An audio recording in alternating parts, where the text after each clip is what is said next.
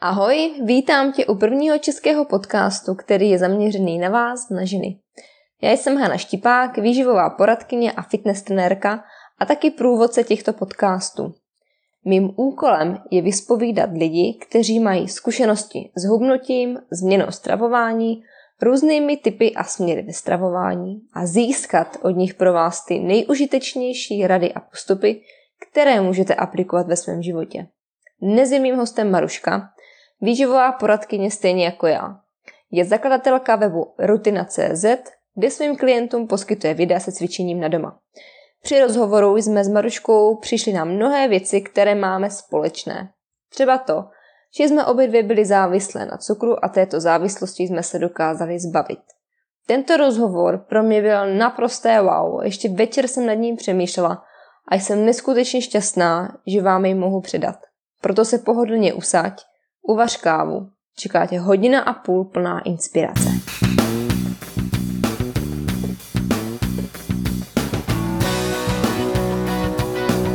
Mám dolů 22 kg. Kdy se nevrhat do něčeho, jakože tak já začnu běhat a teď musím uběhnout 6 km a nesmím Bojovat sám se sebou, ne ani s tím okolím, ale sám se sebou.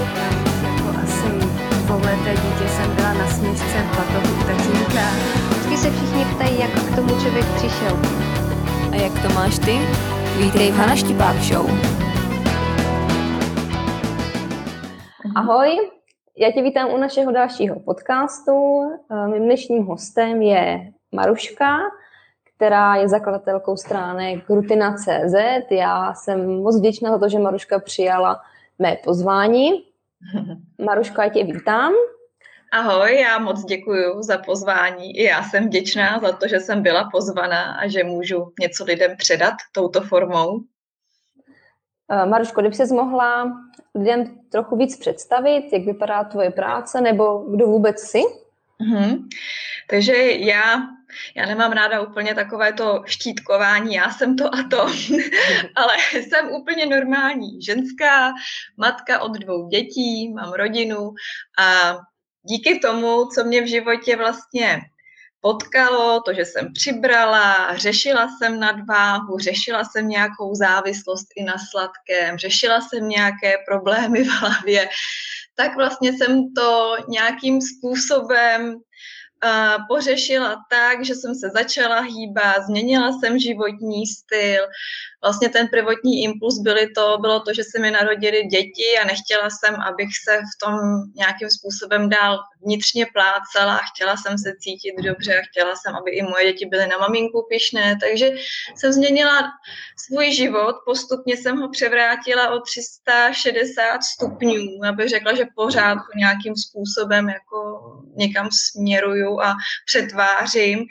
A to mě vlastně, ten, ten prvotní impuls, kdy já teda jsem začala všechno takhle měnit a přetvářet, vedl k tomu, že dneska tedy pracuji z domova a mám svůj web, fitness web, kde tedy se snažím lidem nějakým způsobem poradit nebo jít příkladem, jak se mají stravovat, že zdravé stravování není eh, nechutné, ale že může být i velice dobré, že člověka to může bavit ty barvy. A stejně tak i vlastně vůbec základem bylo cvičení. To jsem vlastně, ten web jsem postavila hlavně na cvičení, na pravidelných trénincích, kde tam teda dávám i týdenní plány. Takže pracuju z domova, do toho se starám o rodinu, o děti a žiju úplně normální život, akorát, že jsem vlastně na volné noze a jsem pánem svého času a miluju to, co dělám, což je jako úplně ten největší benefit, který já v tom vidím. Mhm. Super, to bylo krásné. To nás spojí Aha, dvě věci, možná více věcí. Já pracuji taky do, z domova, taky od počítače. I když to je, někomu z toho může zdát, že to je paráda, že to je super. Je to moc dobrý, ale je to náročný. Má to i svoje nevýhody, chybí člověku lidi, komunikace s lidma, někdy mám pocit, že jsem z té komunikace s lidma vypadla, že když někam jdu, tak jsem lehce nervózní, vlastně jako o čem budu mluvit, co budu říkat, protože přeci jenom, když je člověk doma sám zavřený se svýma myšlenkama, tak funguje trošku jinak, ale všechno, co má svoje nevýhody, má i výhody a stejně tak i naopak. Takže já v tom vidím teda tu výhodu, že dokážu svůj pracovní život skloubit se soukromým a a ještě o to víc do toho vkládat to, tu svoji energii a nadšení, protože mi to baví. Když jsem dělala předtím v kanceláři, tak toho nadšení a té energie prostě tolik nebylo, jako je teď a od té doby, co jsem nastoupila na plný úvazek vlastně pracovat doma, tak eh, jsem se posunula o podstatně větší kus, než když jsem třeba to dělala jako bokovku při práci, při plném zaměstnání. Mm-hmm, super. Jo, při plném zaměstnání se věnovat ještě svojí vášní vedle toho ještě daleko víc náročnější. To bylo náročné. Dobře, Marško, tak já přijdu hned k první otázce. Eh, co ti vedlo k tomu, že jsi začala vůbec se cvičením a změnou stravování? Kdy nastal ten zlom u tebe? No, u mě nastal tedy po druhém porodu, když jsem přibrala, měla jsem nějakých po porodu, když jsem jako porodila, porodila jsem pouhé, pouhé 4 kg, tak mě zůstalo 72 kg jsem měla a 165 cm jsem vysoká. A já jsem vždycky mývala nějakých 58-60 kg plus minus. V těch nejlepších letech jsem měla 55 kg, takže to byl pro mě velký rozdíl. A vlastně po tom druhém porodu mě se Anička narodila v červnu 2010, tak já jsem začala cvičit přesně 11. listopadu 2010 a vím to proto, protože jsem se poprvé vyfotila, mám to zdokumentované, mám přesně zdokumentovaný ten můj vývoj. Já jsem ráda i, že jsem to udělala, protože dneska zpětně, když se na ty fotky dívám, tak nemůžu uvěřit, že jsem to byla já. Ale mě eh, paradoxně a možná to může znít někomu i velice povrchně, vůbec nevedly ke změně životního stylu a k tomu, že jsem začala cvičit nějaké zdravotní problémy, i když tam byly, trpěla jsem na opary, na akné, na záněty, na ty ženské problémy, tak eh, já jsem prostě jenom chtěla být štíhlá, chtěla jsem se cítit dobře ve svém těle a být ze sebou spokojená, protože jsem byla opravdu nešťastná. A do toho, to jsem si třeba tenkrát ještě sama ani nepřiznala, a jsem byla závislá na sladkém, na cukrech, podle toho taky vypadal i můj jídelníček v průběhu těhotenství. Já jsem velice ráda, že se to na mých dětech nějak nepodepsalo. Ale ten, ten první impuls byl prostě po těch dětech, kdy jsem si říkala, tak teď už teda musím, když jsem to nezvládla předtím. Předtím jsem měla taky svoje výkyvy, tak po těch dětech jsem si říkala, už prostě ale nemůžu jako tímto způsobem fungovat dál, být unavená, být nešťastná a já to nechci předávat na děti a nechci jim být špatným příkladem. Já nechci, aby viděli eh, maminku, která si sebe neváží, ale chci, aby měli maminku, která se má ráda. Mm-hmm. To, je, to je krásné. Takže jsem začala cvičit. Já jsem, eh, teď nevím, jestli jsi se ptala i na stravování, ale já jsem začala nejprve teda jako cvičit. Jídelníček jsem nějak zásadně neupravovala, i když s tím cvičením bylo spojené teda to, že jsem se tolik nepřejídala, mm-hmm. protože mi to bylo líto to tím úplně kazit, ale začala jsem cvičit, hlavně teda cvičit. No, to cvičení byl první. Já si i myslím, že je pro někoho, a to bylo vlastně, to byl můj případ, je to i jednodušší jako první krok, než eh, změnit jídelníček, když je třeba do toho přidaná nějaká ta závislost nebo tak podobně, tak to je daleko náročnější, než zvednout zadek a začít se hejbat.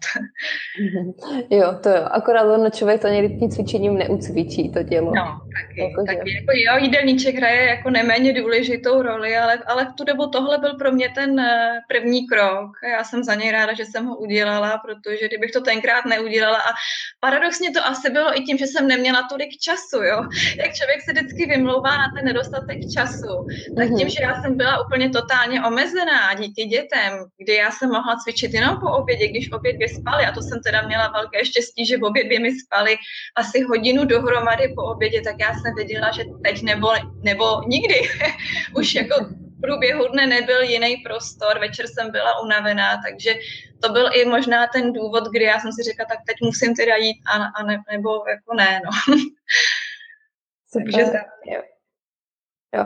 To, je, to je úžasné, že jsi fakt ten čas tam, tu skulinku během toho dne našla, protože s tím se taky hodně času setkávám u žen, které chtějí s něčím začít a mm. chtějí něco změnit, že prostě nemůžou najít čas, není tam ani chvilinka, kdyby mohli se věnovat jenom sobě, nebo někdy mi přijde, že třeba někdy lidi se nech, nechtějí a někdy by snažit fakt tu chvilku si najít, domluvit se s manželem, s někým z rodiny, kdo by jim třeba na chvilku pohlídal ty děti, si tam tu chvilku najít, kdy se může věnovat jenom sobě. Maruško, v čem jsi, eh, kdy jsi hledala kvalitní informace, protože dnes je internet plný informací, ale jen málo z nich je kvalitních. Já, já jsem informace hledala na internetu různě. Hledala jsem hlavně právě cvičení, které mě zajímalo. Já jsem tenkrát začala cvičit s body rockem, eh, intervalové intenzivní sestavy a vlastně jediné informace, které jsem čerpala, bylo od nich, protože mě to vyhovovalo, že je to všechno na jednom webu. Eh, jak byly kvalitní, eh, dneska třeba na spoustu věcí se dívám úplně jinak, ale to je normální vývoj, že člověk na některé věci změní názor já jsem ho změnila v průběhu těch pěti let vlastně, co cvičím, nebo šesti ale mně to bylo jedno, jestli to je kvalitní nebo ne. Paradoxně taky jsem se nějak na tohle jako nesoustředila, nezaměřovala. Já jsem hlavně chtěla cvičit. Já jsem po tom tréninku cítila tu svalovou únavu, cítila jsem to, že mi ty svaly bolej, že nemůžu pak několik dní chodit a mě to uspokovalo, protože jsem měla pocit, že teda eh, dělám pro to své tělo to nejlepší. Dneska už se na to takhle právě nedívám. Dneska si myslím, že se dá postupovat daleko rozumněji Pardon, ale pro mě to byl jediný jediný možný způsob. Jednak teda mě, neměla jsem dvě hodiny času, měla jsem hodinu a kolikrát třeba i děti se probudily dřív, takže jsem byla opravdu jako tížená a vázaná tím minimem toho času a nebyl tedy prostor na to si někde něco nastudovávat a zjišťovat, jestli tohle je správný nebo není. A druhá věc, to už jsem zmiňovala, já jsem vůbec neřešila zdraví, ale vůbec. to mhm. prostě, já jsem to řešila velice povrchně, akorát, abych vypadala dobře, cítila se dobře, byla jsem plná energie a nemusela se za sebe stydět, ani moje děti, aby se za mě nemuseli stydět. Ale na druhou stranu i tenhle povrchní impuls eh, mě přiměl k tomu, že dneska jdu do toho daleko jako do, do větší hloubky. Mm-hmm. To je, jo, super. Uh, Maruško, když jsi viděla první výsledky, kdy se u tebe dostavily nějaké první viditelné změny, mm. protože mm. někdy lidi často tu svoji změnu nebo to, do čeho se pustí, právě vzdají kvůli tomu, že očekávají ty výsledky velice brzy, že si mm. myslí, že během týdne už se jim pohne ručička na váze, když já nejsem zastánce vážení, mm. uh, že prostě uvidí ty centimetry dole. Kdy toho nastalo u tebe? Já taky dneska nejsem zastáncem vážení, ale tehdy jsem se vážila. Mm. A hubla jsem asi, bych řekla na začátku, že to bylo opravdu kilo týdně, že to bylo docela eh, výrazné hubnutí. Já jsem viděla velký posun co týden, ale je fakt, že teda jsem cvičila pětkrát denně, teda pětkrát týdně mm. pravidelně, dala jsem do toho úplně vše a myslím si, že v tom velkou roli hrálo i to, že jsem předtím nikdy nesportovala. Mm-hmm. Ono každý může mít jinačí výsledky, protože každý má jinačí základ a já měla základ úplně nulový. Zkoušela jsem předtím třeba běhat a hubnout. Jako měla jsem v životě ty výkyvy, kdy jsem jako sportovala, abych zhubla, protože jsem s váhou bojovala i předtím, ale vlastně nebyla jsem nějak jako sportovně založená, nikdy mě k tomu někdo nevedl a moje kondice akord po těch porodech byla úplně jako na nule. Takže to tělo Myslím si, že u absolutně netrénovaného jedince začne reagovat prakticky na cokoliv. No a u mhm. mě reagovalo teda jako výborně. No. Mm-hmm. Já tak koukám, jak tě poslouchám, tak vidím, že toho máme neskutečně společné. Já jsem byla takový absolutní nesportovec. U nás v rodině jako rodiče nikdy nesportovali, já jsem ke sportu nebyla nějak vedená a vyloženě jsem se do něho úplně prokousávala jakože sama. Hmm. Začínala jsem úplně jakože z nechutí a fakt ten sport vyhledávala jenom za smyslem, že mi to pomůže zhubnout. Mm-hmm. Takže jsem začala s běháním, u toho jsem samozřejmě nevydržela jako vůbec, protože jo, úplně klasika, stereotypní běhání. Za prvé jsem to neudýchala a vždycky jsem s tím rychle skončila. Ani mě to hlavně nebavilo, protože jsem zatím viděla jenom to hubnutí, ale ne ten dobrý pocit, který bych si z toho měla odnášet. A potom, když jsem narazila na spinning, do kterého jsem se zamilovala, tak přesně jak říkáš, tím, že jsem nikdy předtím nesportovala nějak pravidelně a nějakou delší dobu, tak ty výsledky byly na začátku neskutečně velké, až sama jsem si říkala, ty jo, jestli to není špatně, že hubnu tak jako relativně rychle, aby se mi to nevrátilo. No já si myslím, že tohle má společné spousta lidí, která právě nikdy nesportovala, že pak se najednou jim rozsvítí nějaká žárovka v hlavě, něco objeví a je to velice chytné. Na druhou stranu třeba můj manžel je uh, původně atlet a má mezi sebou spoustu kamarádů, kteří byli atleti a ty sportovali v mládí a dneska jsou úplně vyhořelí a nechtějí mhm. sportovat nebo úplně minimálně, že to je takové zajímavé, jak jako každý si něčím projde A někomu to buď vydrží nebo ne, a někoho to potká v pozdějším věku a někoho ne. A mm, myslím si, že spoustu mých cvičících je na tom podobně stejně jako ty nebo já, že začali teda později, že chtěli eh, něco, co by je bavilo a co by je přimělo na ten eh, lepší životní styl a třeba díky mým tréninkům to i našli a ty jsi to našla ve spinningu a, a každého baví vlastně něco jinačího a je fajn, když to aspoň někdy v životě zkusíme a, a něco najdeme, co nás teda chytne a co nás baví. No. Mm, jo, přesně tak. Já vždycky říkám, eh, když se mě někdo ptá na takovou taky klasickou tu otázku, kterým sportem nejvíc zhubnu a který takový bude ten nejlepší pro mě, pro to hubnutí.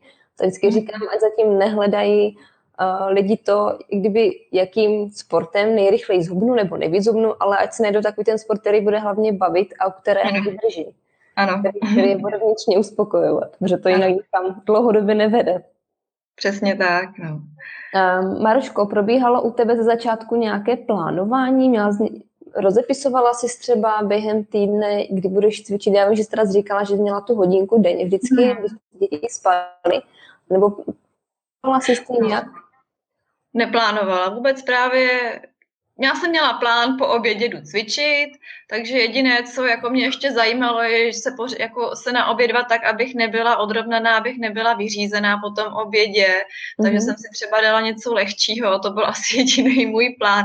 A pak jsem si ty sestavy zapisovala, já jsem si vedla jako takový deníček mých sestav, kde jsem si zapisovala, co a jak jsem cvičila, to mě jako bavilo, to bylo takový, jako že jsem si aspoň nějakým způsobem dávala černé na bílém, že jsem něco dělala. jo, ono to člověka hezky posunuje, když to vidí na tom papíře a podívá se hlavně zpětně. No. Tak, když už potom vidím jako popsaný celý kalendář roku 2010 a že vlastně je úplně plný cvičebních sestav a tak je to takový jako příjemný, no. Jo, to je super. To je chyba, kterou jsem já na začátku podle mě udělala, že já jsem tenkrát, i když jsem byla na svém prvním inbody měření, abych zjistila, jaký mám poměr svalů a tuku v těle, tak já jsem z hořkosti jsem ho tenkrát asi někde prostě vyhodila. to prostě nechtěla vidět a dneska mi to mrzí, protože hmm. pak bych na to mohla podívat, kam se člověk za tu dobu posunul. Mm-hmm. A jak na tom byl. No nedá se. Ten rozdíl, no. Od toho já mám teda tu moji první fotku, ta je jako pro mě ten, nebo ty tři fotky, co mám toho mýho vývoje, ty jsou pro mě jako takovým, jako takovým dokument, takovou dokumentací toho, že jsem se opravdu změnila. Dneska vím, že i vnitřně, nejenom jako zvnějšku, ale tady to takhle vidím zpětně a jak jsem říkala, nemůžu věřit tomu, že jsem to byla já, kdo byl na začátku a když to ukazuju i jako mým kamarádkám, tak ty kolikrát nevěří, že jsem takhle vypadala, už si mě taky takhle nepamatují. Mm-hmm. Jo, jo, člověk se kolikrát změní úplně celý, to je úplně jak nový člověk. No, I ten tak. obličej, ten výraz v tom obličeji je takový úplně, úplně jiný. Vychází to z toho vnitřního štěstí. No. Mm-hmm, přesně tak. Nehledě na to, že to fakt člověka změní i vnitřně. No, tak. Maruško, nastala u tebe během hubnutí krize, kdy se tvé tělo přestalo nějak měnit, ale ty si ho chtěla pořád posunovat dál? Jak si to mhm. řešila? U mě se tělo začalo měnit, já bych řekla tak, to, teda přestalo měnit po tom roce asi, co jsem cvičila. Tam už to šlo jako pomalej, tam už ty změny nebyly tak výrazné, pořád tam byly, ale šlo to podstatně pomalejším tempem a musela jsem tomu věnovat víc času.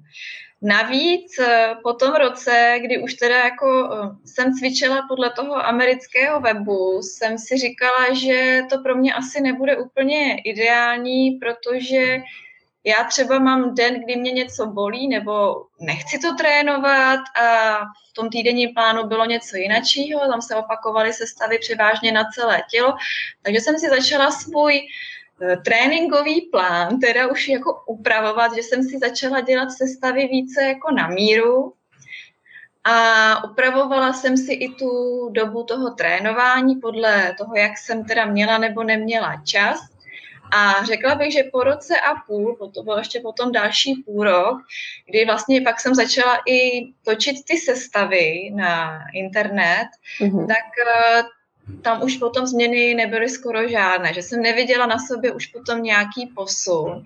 Ale myslím si, že v tom hrála i role, že tam byla ta role i toho, že jsem s tím šla jako ven, že jsem šla z kůží na trh a že jsem zase vnitřně řešila jinačí stresy a problémy s tím spojené a to moje tělo se jako zaseklo. Naopak já bych řekla, že v průběhu potom té staré rutiny, kdy jsem teda ještě jako rutinu točila ty sestavy e, zadarmo, točila jsem převážně krátké intenzivní sestavy a intervalový intenzivní trénink, tak e, nevím, co jsem přesně chtěla říct.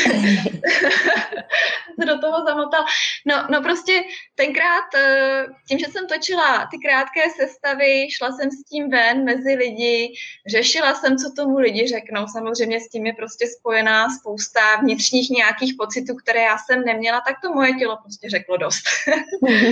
jo, já jsem třeba, můj, mým snem bylo, že se budu ještě jako přetvářet v průběhu právě té rutiny. Jo, a co jsem chtěla říct, už nevím, proč jsem to říkala, že jsem dokonce i nabrala, že se mi začaly ty kila některá vracet zpátky, ale já si myslím, že s tím byl spojený právě ten můj vnitřní psychický nějaký boj, strach, protože prostě se najednou ze mě stávala jakoby v uvozovkách veřejně známá osobnost a já jsem se s tím taky musela nějak popasovat.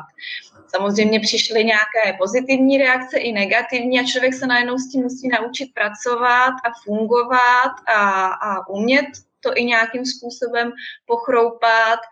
A do toho mi začaly i nějaké lehké, bych řekla, zdravotní problémy typu bolí mě rameno, bolí mě kyčel a člověk vnitřně řešil, jestli vlastně se chci dále ubírat touhle cestou, když to dělám takhle veřejně. Takže tam prostě to tělo řeklo dost končím. Takže jako já jsem eh, cvičila ve svém tempu dál, ale vnitřně jsem něco jako eh, řešila a, a moje tělo se zaseklo. Mm-hmm. Jo, to je super, že to tělo nám vždycky dá vidět, že je prostě něco špatně. Jako, no. že na, jako na sebe upozorní, hele, jako tohle ne, jo, prostě. Mm-hmm. Začni to řešit, něco správně. Mm-hmm. No, tak, no a mě to dalo najevo teda v momentě, kdy jako jsem začala veřejně točit sestavy, no. Mhm. Nejlepší čas. tak. Ale bylo to dobře. jo, jo, ono to, ono to, vždy, jo, ono to, je, ono to je vždycky zpětně dobře, protože to člověka vždycky někam posune. I když mhm. to je něco nepříjemného, nebo je to psychicky pro nás náročné. Mm-hmm. Maruško, o tvé změny a založení webových stránek Rutina.cz uběhlo několik let. Změnila jsi během této doby nebo těch posledních let na něco názor? No, skoro na všechno.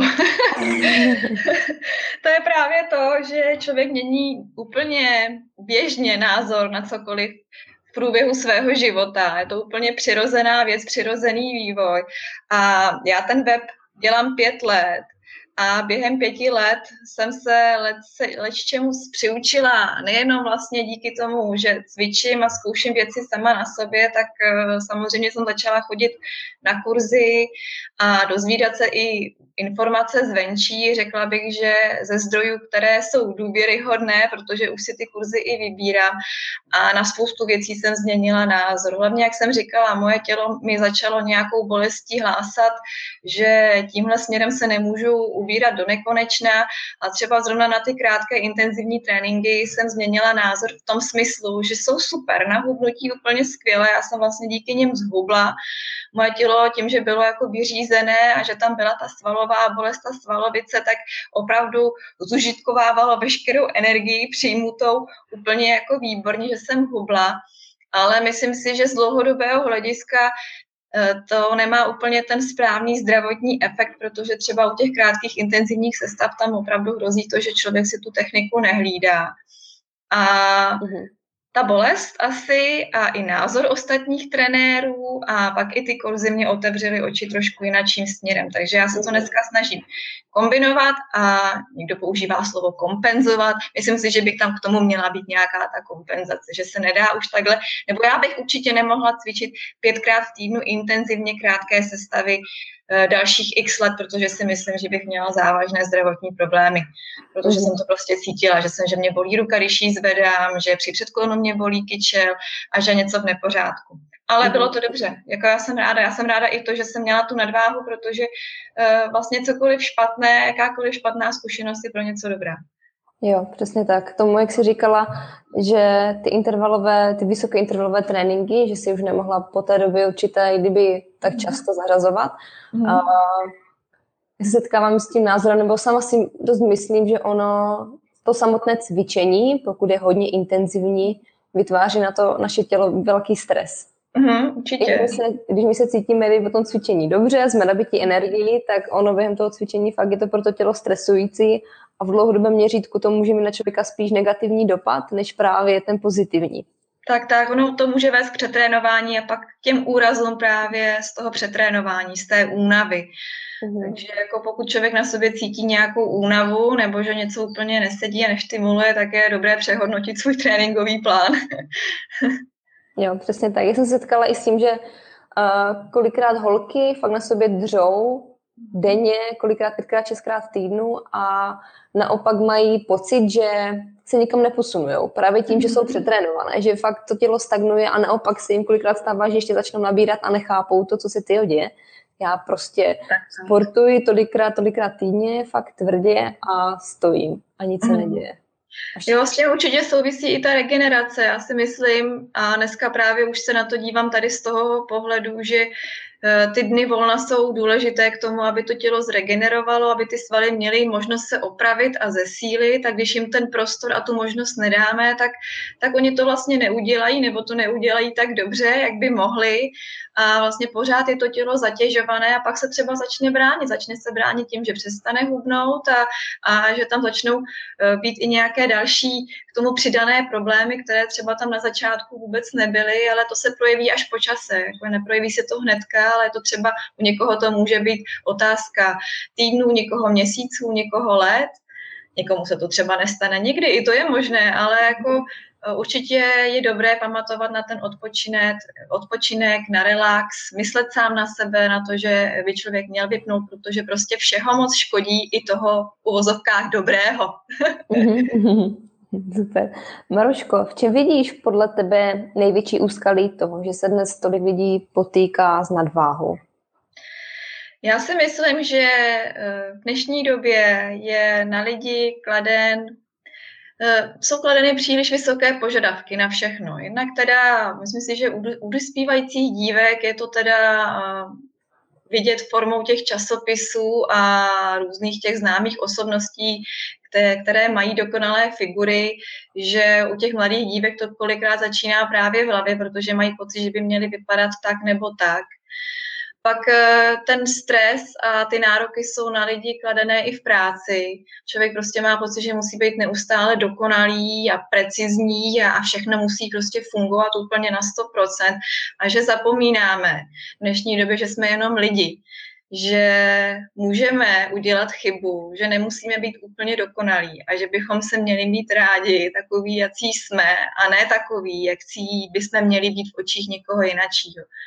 A to já pozoruju dnes, dneska pořád prakticky, jednak eh, i co se týče výchovy dětí kolem sebe, některé ty nároky na ty děti bych řekla, že jsou jako veliké. A ono se to pak už veze třeba od toho dětství, anebo v práci. I já jsem to sama zažila v práci, eh, vidím, jak to funguje třeba v těch korporátních společnostech, kde opravdu ty lidi jedou od, od toho momentu, co přijdou do práce, než odejdou a kolikrát ještě pracují z domova a myslím si, že lidi jsou přetěžováni, vyčerpáváni, vystresováni a pak to třeba řeší tím, že se přejídají nebo tím, že nemají sílu nic ze sebou dělat a nebo prostě jenom nad sebou zlomili hůl a mají pocit, že třeba tak kariéra, tohle je to nejdůležitější a, a sami sebe dávají vlastně až na druhou kolej. Mm-hmm. Jo, to je přesně krásné. Jo, to dávat sebe až na druhou kolej. Jo, no. všechno kolem nás je důležitější, práce, kariéra, všechno na prvním místě, ale to naše zdraví je někde vždycky daleko. Ale ono to vždycky, já vždycky mám pocit, že ono to vždycky stejně na toho člověka časem dolehne a buď to dolehne tak, že to začne řešit, anebo to bude dál přehlížet. Tím, že tak. to tělo se vždycky ozve. Vždycky, jak už toho má dost. A dá, dá nám tu stovku. Přesně tak Tělo je úplně geniální v tom, že nám dává ty signály, proto máme intuici, proto i to tělo nám dává zpětnou vazbu.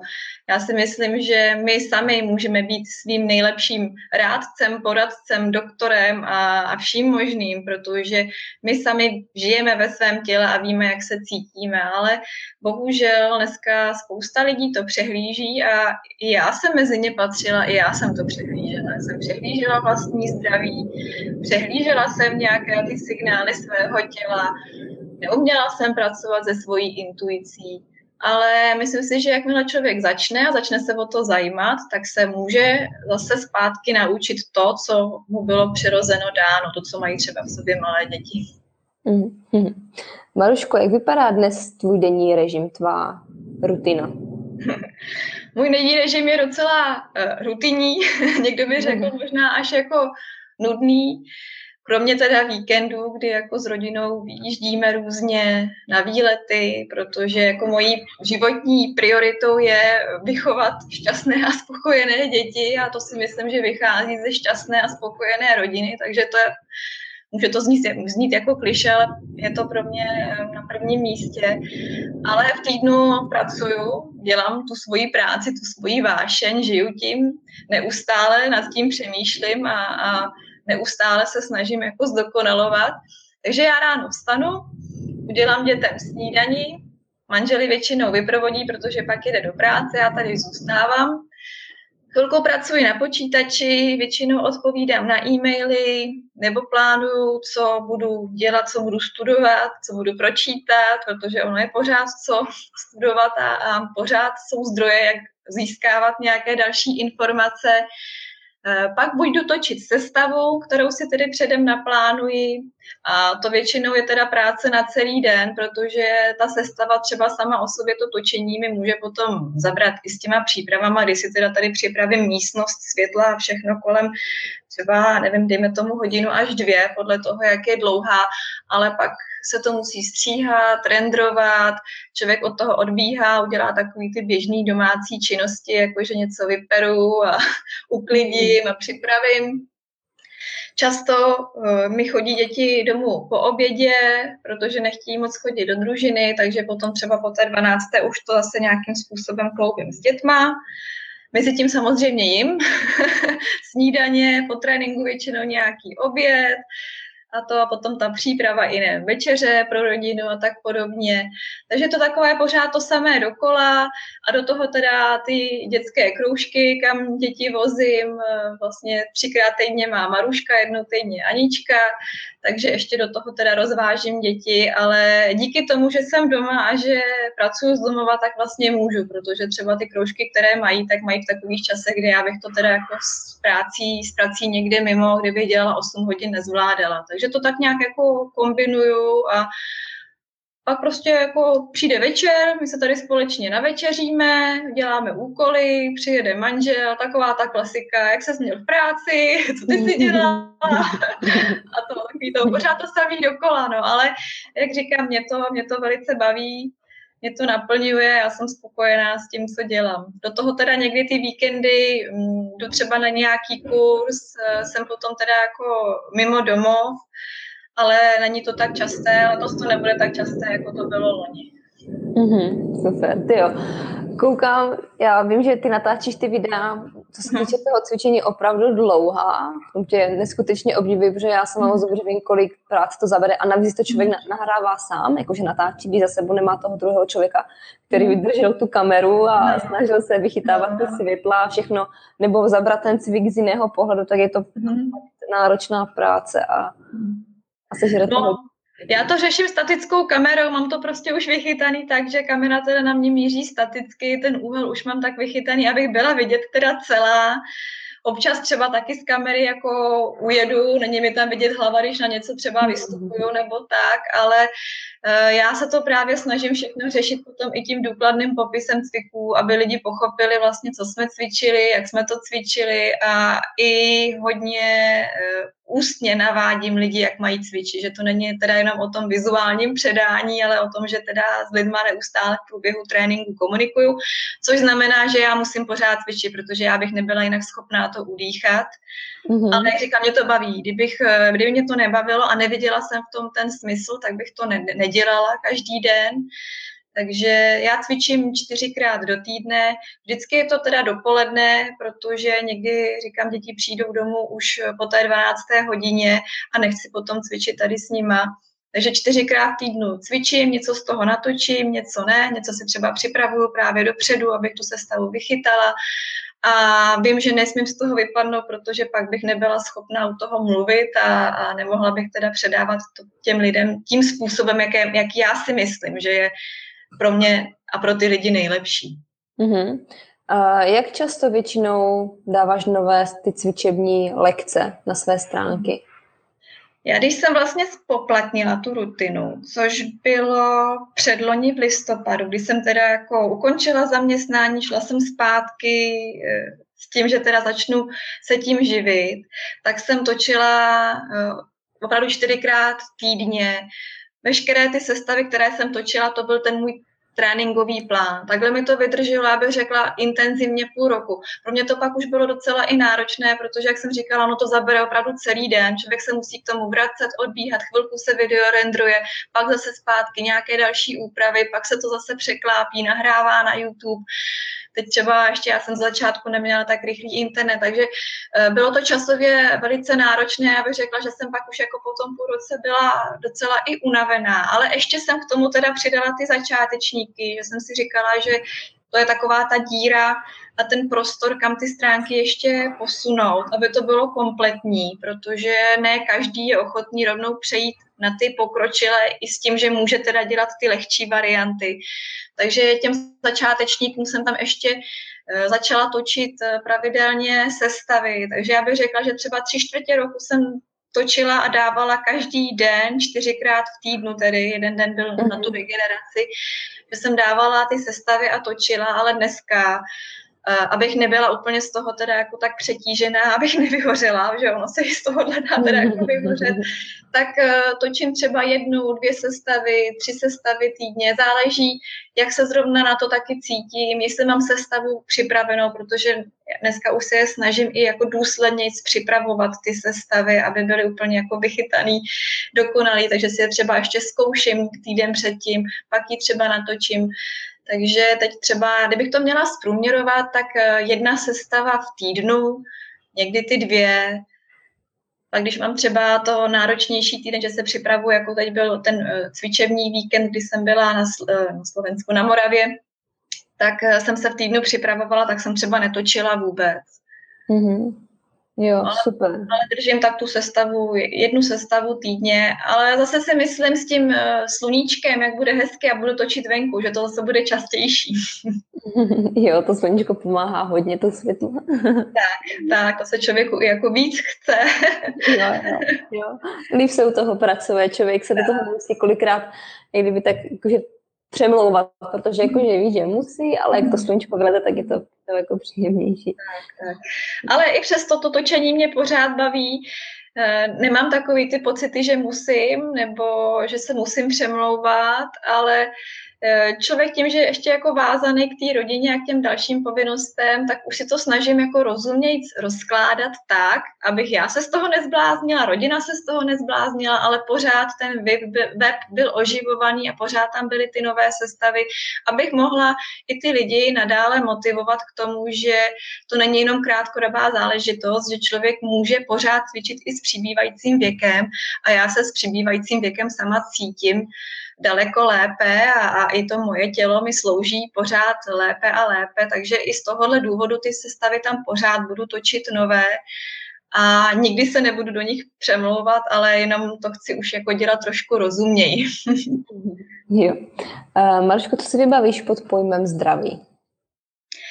No, zdraví eh, pro mě dneska znamená mít rád sám sebe, akceptovat sám sebe takový, jací, taková, jaká jsem, to je pro mě zdraví, protože podle mě s tím zdravím souvisí i to vnitřní já, to uvažování o sobě.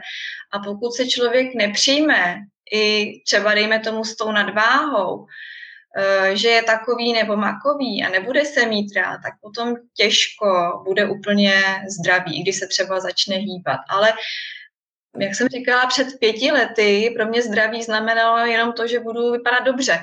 mm-hmm. Dneska se na to dívám jinak. Dneska díky tomu svému osobnímu vývoji si myslím, že zdravý člověk je ten, který se má rád plnohodnotně takový, jaký je. A pak si myslím, že ani žádné, žádné nemoce nepřijdou. Mm-hmm. Jo, to je, jo, přesně tak. Sebeláska málo chybí je, je jí málo, málo mezi lidmi a hlavně mezi ženami. My, my často trpíme na, takovo, na to nízké sebevědomí a na to časté podceňování mm. na sebe samotných. Teďka mě tak napadla ještě jedna otázka, co by mě zajímalo. Jak jsi se Maruško cítila z začátku, když nahrávala ty videa a dávala je mhm. veřejně? Hmm. tady? Jsem se cítila. Jednak jsem bojovala s tím, že neumím vůbec mluvit. Moje videa mi zabrali tenkrát strašně moc času, protože to byl pořád střih, opakování znovu toho samého, takže jsem se cítila, že jsem úplně strašná, protože já jsem do toho šla s tím nadšením, že to, co miluju a to, co dělám a to, co mi pomohlo, tak najednou dám těm lidem a všem hrozně jako pomůžu a hmm. všichni to ode mě dostanou a všichni začnou cvičit a já jsem vlastně najednou první kámen úrazu byl to, že když se zapla kamera, tak já jsem úplně jako zamrzla. a když už jsem teda začala mluvit, tak to bylo úplně něco běsného takže na tohle jsem jako musela hodně pracovat, ale jak říkám, všechno se dá vytrénovat. Takže já jsem nej, nejvíc bych řekla, jako vnitřně trpěla sama ze sebou s tím, jak se jako prezentuju. Měla jsem jako velký zádrhel v tomhle tom, takže já jsem se cítila jako docela nemožně. Ale na druhou stranu, když jsem potom viděla tu zpětnou vazbu, tak mě to začalo hodně nabíjet a hodně bavit a, a časem jsem se vlastně odprostila i od toho pocitu, že jsem tak nemožná, protože přece kdybych byla tak nemožná, tak by se mnou lidi necvičili.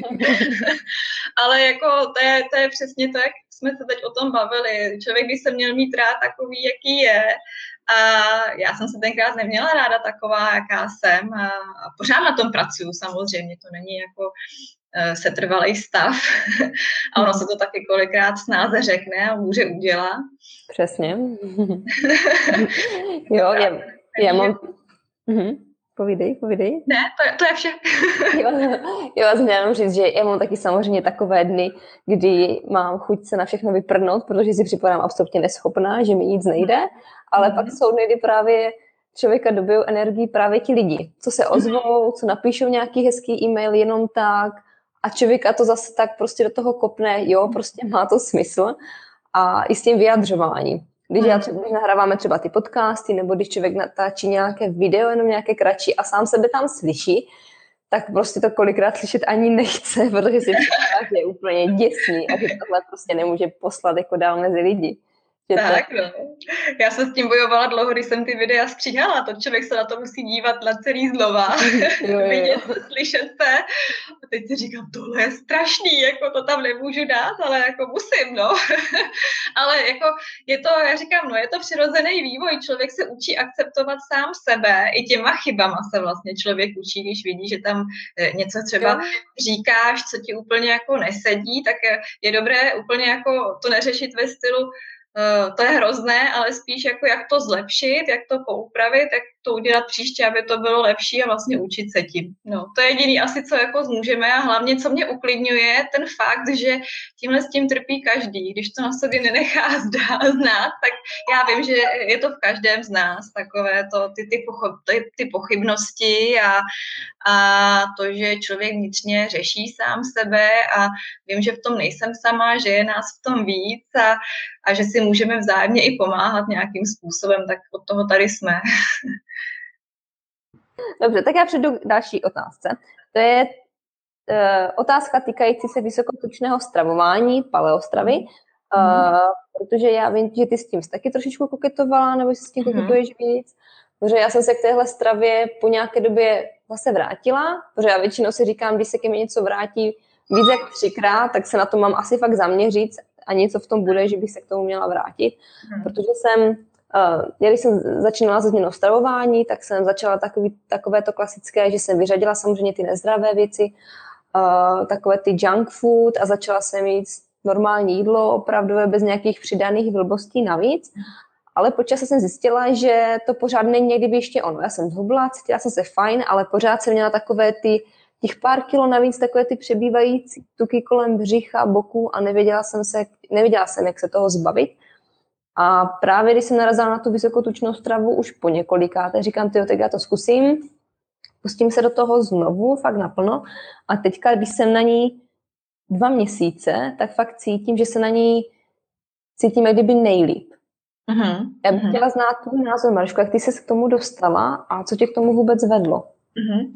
Tak já jsem se na vysokou tučnou stravu dostala skrz HOL 30, program, uh-huh. který vlastně je podobný paleostravování, které mě zajímalo, mm-hmm. se kterým jsem vlastně koketovala, protože do té doby já jsem jedla vysokosacharidově. Vlastně mm, i kurzem, kterým jsem prošla, tak uh, mým vzorem, teda jako úžasným vzorem je pan uh, magistr Jelínek, který propaguje nebo je spíš, spíše zastáncem vysokosacharidového stravování. A já vlastně na základě tohoto kurzu a i díky tomu, že jako máme tendence se držet těch svých vzorů, tak jsem jako jedla vysokosacharidově. Jenže já měla ten problém. Já nezavrhuji vysokosacharidovou stravu, vůbec ne. Naopak, jako myslím si, že každému vyhovuje něco jiného. Jenomže já do mhm. toho měla ten problém, že jsem byla závislá na těch cukrech a na sacharidech. A přeci jenom, když eh, jíte vysokosacharidově a máte problém teda s tím, že konzumujete těch sacharidů hodně a neumíte vlastně ubrat, protože to tělo vlastně má pořád pocit, že je potřebuje a ty moje zdravotní problémy, když eh, mi eh, vymizely, bych řekla, ty kvasinkové záněty, tak pořád jsem trpěla na opary, pořád jsem měla horší pleť, tak úplně nevymizely na tomto typu stravování. Ale bylo to z toho důvodu, že já měla problém a to stravování mi ho nevyřešilo a díky tomu ani to stravování vlastně nebylo úplně dokonalé protože si myslím, že jsem jedla i víc, než jsem měla. Takže já jsem hledala jiné cestičky, jiný způsob, jak eh, vyřešit eh, tenhle ten můj osobní problém, abych teda neměla tu potřebu dát si nějakou tu sladkou tečku vždycky po jídle, nebo eh, i když jsem jedla třeba žitný kváskový chléb, tak abych se udržela třeba u jednoho krajíce a nesnědla potom čtyři a tak podobně, tak já jsem vlastně, když jsem odešla z práce, a měla jsem ještě takový ten prostor, než jsem rutinu zoficializovala, tu, tu, tu placenou část. Po těch dvou letech, co jsem teda dělala v kanceláři, tak jsem měla vlastně najednou prostor zkusit si něco na sobě jiného eh, a jinak se stravovat. Takže pro mě to byl úplně jako nejlepší timing, jak udělat takovou tu tlustou čáru za tím mým dosavadním stravováním, i když předtím ty změny byly postupné a zase jako jsem ten můj jídelníček předtím měnila průběžně a postupně a myslím si, že jako jsem ho změnila velice výrazně, tak v ten moment jsem byla jako připravená, teda už jsem doma, můžu si ty jídla připravovat a můžu teda zkusit něco jinačího. Mám čas teda se jako uzavřít sama do sebe i, i když jsem pracovala na tom novém webu a zkusit jiný typ stravování. Prostě jsem to měla v ten moment tak mentálně nastavené, že je ten dobrý čas. A já jsem si přečetla tu knížku Jídlo na prvním místě, která mě vlastně přiměla k tomu zkusit tedy těch 30 dní, kdy jsem byla de facto plně na paleo stravě, ale ta strava je vysokotučná, je nízkosacharidová a je to o třech jídlech v průběhu dne. Já jsem si neuměla představit, že bych nejedla přílohy, neuměla jsem si představit, že bych jedla jenom třikrát denně. Ta mm-hmm. představa pro mě byla, no byl to prostě krok do neznáma, absolutní krok do neznáma. Ale já jsem těch 30 dnů zvládla úplně fantasticky, s tím, že po týdnu jsem se pročistila, to moje tělo na to teda zareagovalo velice rychle po tom týdnu, kdy jako i, jestli takhle to můžu říkat, prostě veřejně přišel velice silný průjem, takové silné pročištění. Já jsem cítila, a to je ta první změna, ta první reakce. chutě na sladké vymizely v průběhu nějakých těch 14 dnů, protože tím, že jsem si to vlastně zakázala vnitřně mm. a to je vlastně i ta práce s tou myslí, kdy najednou člověk ví, že nemůže, že nemůže si ani zobnout. A já jsem věděla, že když bych zobla, tak bych neskončila u toho malého kousíčku, tak vlastně já jsem přestala ty chutě na to mít a vylečila jsem se díky tomu z té své závislosti na sladkém. Tu závislost mi teda nevyléčila vysokosacharidová strava, ale bylo, vyléčila mi vysokotučná strava, kdy jsem jedla třikrát denně. A já neměla ani hlad. Díky tomu množství přijatých kalorií, eh, vlastně formou toho tuku, který tam jako hraje zásadní roli v tomhle tom stravování. Tam jsou, tam, jsou tam i bílkoviny, člověk jí dostatek bílkovin, i hodně zeleniny, takže má i dostatek té vlá vlákniny a těch vitamínů. Tak já jsem netrpěla hlady a cítila jsem se úplně skvěle. Právě po tom týdnu a po tom pročištění přišla, přišel takový příval energie a takový příval skvělé nálady, že já jsem si říkala, už prostě u toho zůstanu, to není možný, jako to je úplně úžasný, jak se cítím. Pleť se mi vyčistila, opary se mi přestaly dělat, přestala jsem být nemocná, já když už teda jako nemocná jsem, tak mám třeba jako lehké nachlazení, ale tím to pro mě končí. Záněty vůbec žádné, takže jako moje veškeré zdravotní problémy se vyřešily, do toho přišla teda ta energie a ten příval dobré nálady. A vlastně od té doby jsem byla celý rok, bych řekla, na paleu. Nebyla jsem už plně na tom principu toho hol 30, Jedla jsem třeba právě ty zdravé líbance, bez mouky, z mhm. vajec a banánů, takové ty alternativy těch nezdravých jídel jsem potom tedy jako jedla, ale z těch zdravějších surovin, nebo z těch surovin, které mě dělaly dobře a které mi vyhovovaly a pořád jsem konzumovala hodně tuků a cítila jsem se skvěle.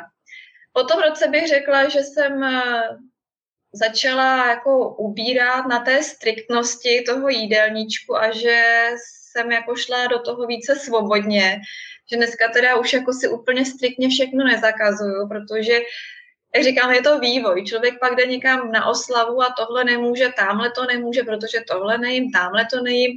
Začala jsem i pozorovat, že návštěvy a moje kamarádky se přede mnou cítí blbě, když jako jedí něco jiného než já a člověk nechce být za úplného asociála a chce se pořád vlastně cítit dobře, takže já bych řekla, že dneska takhle jim třeba z nějakých 80-90%, ale pořád je tam těch 10%, kdybych řekla, ne, že vysloveně hřeším, nejdu a ne, ne, nepřejím se, nebo nesním tabulku čokolády, ale třeba si dám tu přílohu, nebo si dám i ten bílý rohlík, jako proč ne, když prostě jsme na výletu a mám zrovna po ruce jenom bílý rohlík, tak si dám to, když jsem si to prostě nenaplánovala a neřeším to ale uh, je to zase nějaký vývoj mého uvažování. Není to o tom, že bych měla pocit, že, ta, že to paleo nebo ta vysokosacharidová strava by pro mě už nebyla tak přínosná, ale zase jsem se v tom mém uvažování posunula dál, že už na tom tak dogmaticky nevysím, Nicméně mm-hmm. pořád vím, že pro mě cesta, vysokosacharidová cesta, cesta není asi,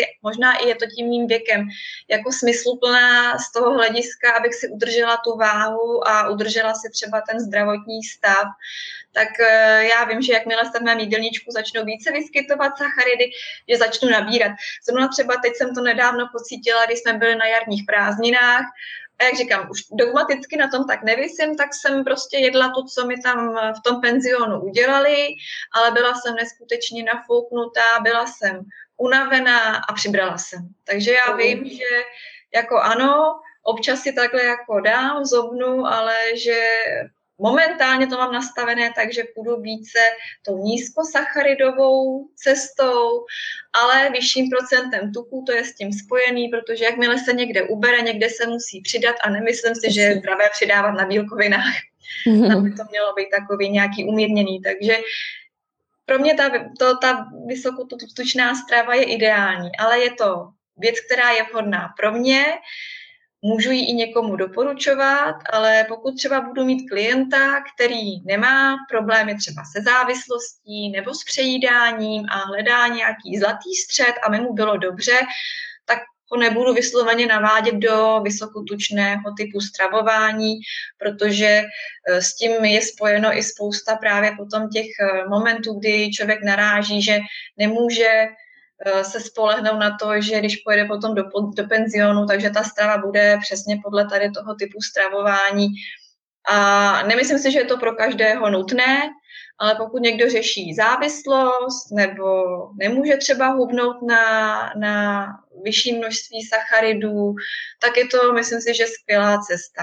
A ještě do toho, co bych chtěla zmínit, je to, že mě eh, paleo a hol 30 naučilo se orientovat v potravinách, že dneska volím ty, eh, bych řekla, nejčistší potraviny nebo přírodně nejčistší potraviny, že díky tomu jsem úplně vyloučila chemicky a průmyslově zpracovávané potraviny a už jenom třeba tenhle krok může, a je to jedno, jestli vysokosacharidově nebo nízkosacharidově, tak může někomu pomoci zhubnout a změnit své zdraví. Mm-hmm. Jo, přesně tak, přesně takhle to je.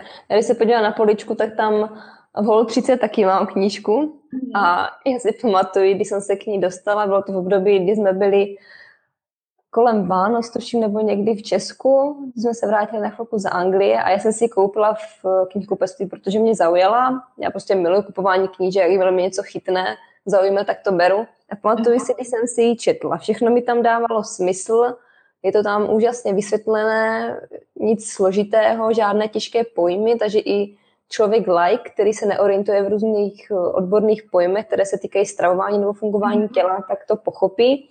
Ale pamatuju si na ten moment, kdy jsem cítila takové to, ty oni mi sahají na tu moji ovesnou kaši, na ty moje mhm. brambory, na tu rýži, kterou já teď nesmím jíst. A prostě jsem tenkrát tu knížku zaklapla. Mm. A nechtěla to kdyby slyšet. I když jsem věděla, že to všechno dává smysl, že to je všechno v tom krásně napsané a že to asi bude teoreticky pro mě, protože já jsem se taky nedokázala představit, že bych ráno vstala a nedala si ty sacharidy. Že bych si k tomu obědu ty sacharidy, k tomu masu nedala. Byla jsem podle mě taky určitým způsobem na tom závislá a vím teď, že když to z toho jídelníčku mám vyřazené, tak eh, nemám absolutně chutě na sladké, což mě až kolikrát překvapuje, že fakt dojím oběd nebo večeři a říkám si, nebo mám v hlavě takový zafixovaný ten návyk, jakože ty jo, teď jsem dojedla a jak to, že nemám chuť na to sladké, vždy většinou jako jsem naučená si potom aspoň něco malého dát. Hmm. Takže se někdy spíš, spíš Oni hlavě... nasytí. prostě taky nasytí. Jo.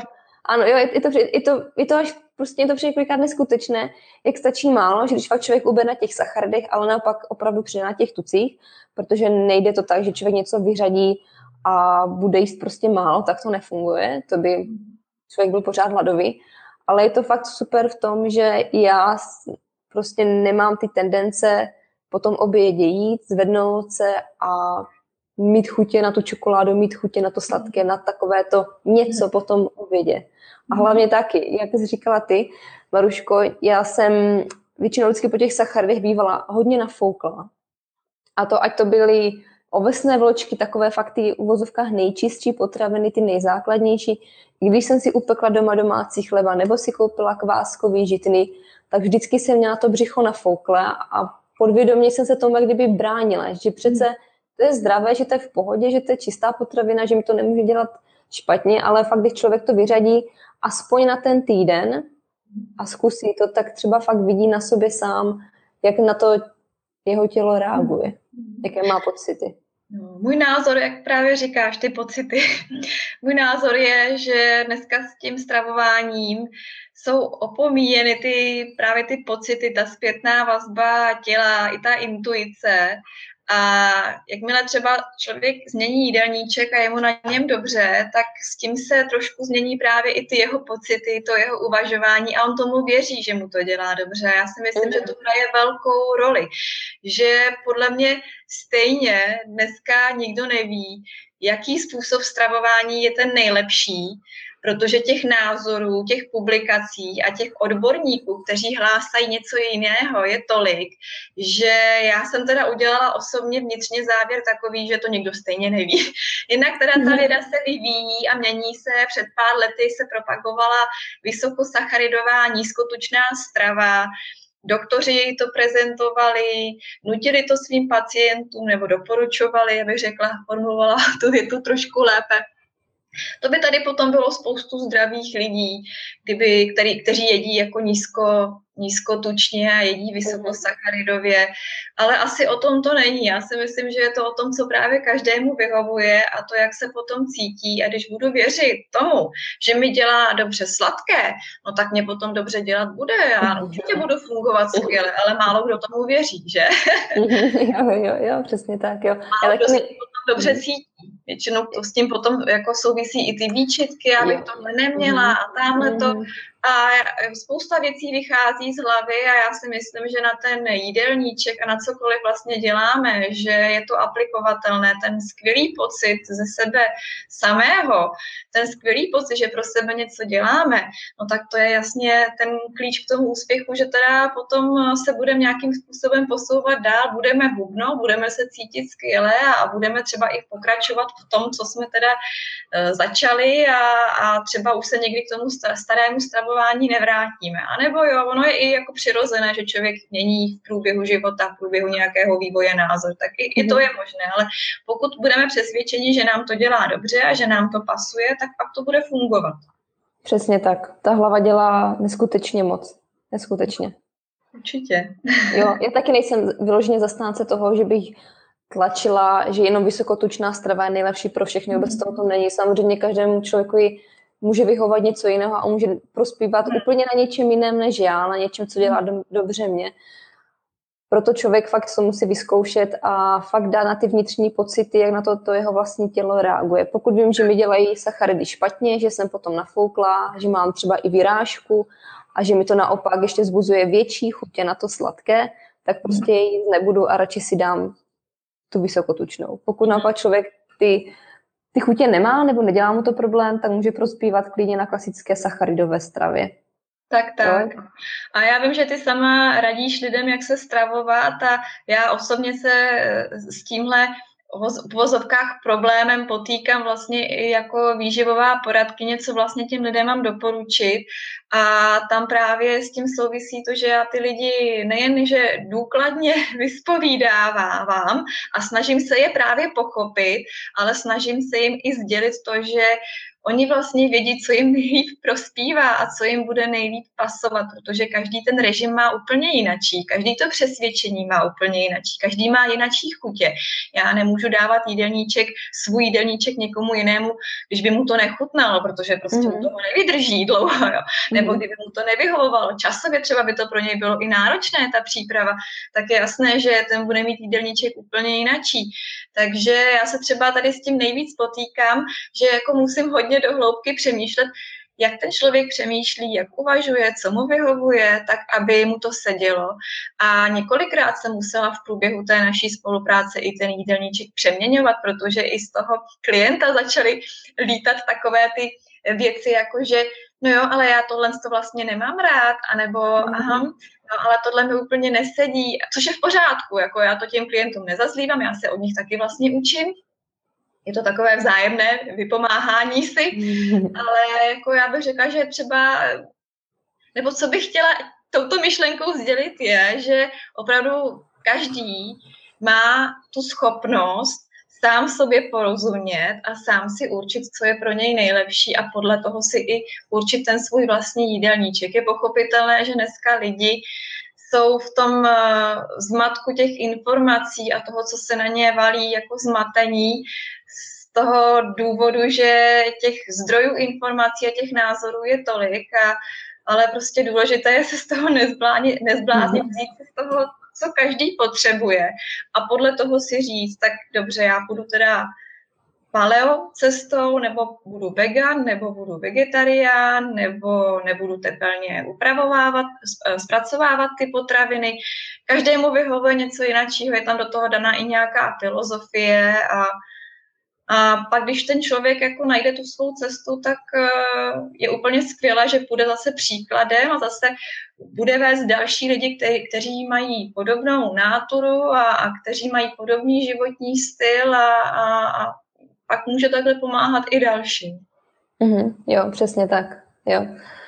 Úplně se vším můžu souhlasit a za všechno můžu dát ruku do ohně, že s tím, když člověk někomu vymyslí jídelníček nebo to stravování, že to není ta alfa a omega, že se na tom vždycky kolikrát musí pracovat ještě daleko díl než na té první verzi. Že člověk až potom, kdy fakt se do toho pustí, tak pocítí, co mu vyhovuje, nevyhovuje, co vlastně teda má rád, nebo vůbec třeba nemá rád. Mm-hmm. A někdy to není o tom, že to, co člověk řekne, napíše, musí vždy fungovat na každého a mělo by fungovat na každého. Tak, tak. A já doufám, že i to uvažování lidí se v tomhle ohledu třeba časem změní, že přestanou dávat eh, tu svou zodpovědnost za sebe sama eh, do rukou někoho jiného, ale že si uvědomí, že ta zodpovědnost začíná u nich a že si mohou sami pomoct s tím, že samozřejmě někdo může navádět a provádět. To je jako mm-hmm. v mhm. pohodě, že někoho požádáte o pomoc. Je, o pomoc je to pořádku, ale každý tu zodpovědnost si myslím za sebe nese sám a ví, co prostě mu pomůže nebo ne. No. Jo, přesně tak. Je to jen na nás. Tak a já bych tohle třeba, tohle bych u těch lidí chtěla hrozně moc změnit, protože často mi lidé píšou, že mi řeknou, tak Maruško, a teď mi řekni, kolikrát týdnu mám cvičit, nebo jaká ta zátěž je pro mě ta nejlepší. A já se jim mhm. snažím sdělit to, že to ale víte. Vy víte, jak jste trénovaný, vy víte, jestli se cítíte dobře, když cvičíte třikrát v týdnu, jestli to tělo reaguje, nebo pětkrát v týdnu. Vždycky se dá všechno upravovat a měnit. Plán je krásná věc, ale plán je o to, aby se právě mohl nějakým způsobem přetvářet a utvářet a, a v průběhu dalších let i měnit. A, a jak říkám, každému vyhovuje něco jiného. Jo, jo, přesně tak. Neexistují univerzální, univerzální rady. Je tolikrát denně, je to, cvič tolik, cvič to. Není to, není to tak, jako ono na jednu stranu se, si člověk řekne, že to je kdyby prakticky jako jednoduché, mm-hmm. ale na druhou stranu uh, není, protože lidi fakt kolikrát zbytečně, kdyby hledají to nejvíc mm. top, top, to nejlepší, co bude fungovat a přitom fakt člověk musí, stačí začít a jít a ono se to začne postupně nabalovat. Tak, a takže ono to není ani tak složité, ono opravdu stačí jenom začít. Začít, začít něco dělat a učit se sám od sebe. Mm-hmm. Samozřejmě jako sledovat nějaké zdroje, sbírat informace, říkám, nechat se navádět a provádět, nebrat ty mm-hmm. informace jako, že tak je to teda dané, brát ostatní lidi jako průvodce a navigátory, ale ono to není ani tak složité, stačí začít. Stačí začít, přesně tak, a pak se to všechno nabalí, co je potřeba. Tak. Uh, Maruško, jaký je tvůj názor na půst? Já jsem teďka poslední dobou zkouším přerušované půstování, s tím, že mé poslední jídlo je večeře kolem 6 hodin večer a moje první jídlo je na druhý den kolem oběda. Máš zkušenost s nějakým půstem? Mm-hmm. Zkušenosti mám. Já jsem začala s půsty, když jsem právě se vrátila po těch dvou letech, co jsem dělala rutinu jako veřejně do práce. Vrátila jsem se k sedavému zaměstnání a taky jsem začala opět nabírat, protože člověk najednou toho pohybu v průběhu dne neměl tolik, neběhala jsem už kolem dětí, i když jsem pořád cvičila a to byl právě ten největší impuls, kde já jsem si říkala, že musím nějakým způsobem přehodnotit svůj jídelníček. A začala jsem koketovat i s půsty. A na mhm. svůj první půst si úplně pamatuji krásně, protože jsem šla do toho zase jako vždy jako ze vším po hlavě a nepřipravovala jsem se na to nějak, přečetla jsem si knížky, mě vždycky knížky nakopnou, mě to namotivuje, tak jako já do toho jdu, jenže já jsem ve 12 hodin měla takový hlad, já jsem si neuměla představit jako celý den být bez jídla, hladová a takhle jako vyřízená vnitřně, takže jsem si řekla, že teda začnu postupně a začnu jenom částečnými půsty, Četla jsem i o tom přerušovaném půstu, ale tam třeba potom nenásledoval ten trénink, protože jsem byla v práci. Takže já jsem se rozhodla, mm-hmm. že dopoledne zvládnu, pak si dám oběd, dám si nějaký lehčí, zdravější oběd a že začnu postupně. Takže jsem to taky nějakým způsobem takhle dělala. Měla jsem do toho kolegyni, která půstovala se mnou, což bylo fajn, že jsme se aspoň mohli vyhecovat a podporovat, protože když člověk s tím chce seknout a vidí, že ten druhý drží, no tak jako já jsem taková mm. soutěživá, že mě by to nedalo. A já bych jako vydržela, jenom abych teda jako si dokázala, že, že když to dokáže jako ona, tak já taky. tak já taky, tak já taky. Což je fajn někdy mít takhle parťáka. No a vlastně zkoušela jsem pravidelně teda ten částečný půst, pak jsem zkoušela i celodenní půsty, ale většinou jsem se večer navečeřila. Ale dneska se k tomu znova vracím, protože dneska už Myslím si, že s tím půstem souvisí i zase to, jak je člověk naladěn myšlenkově, emočně. Dneska jsem někde jinde, myšlenkově dokážu ty svoje myšlenky jako skrotit a dokážu, bych řekla, být víc vyrovnaná než tehdy.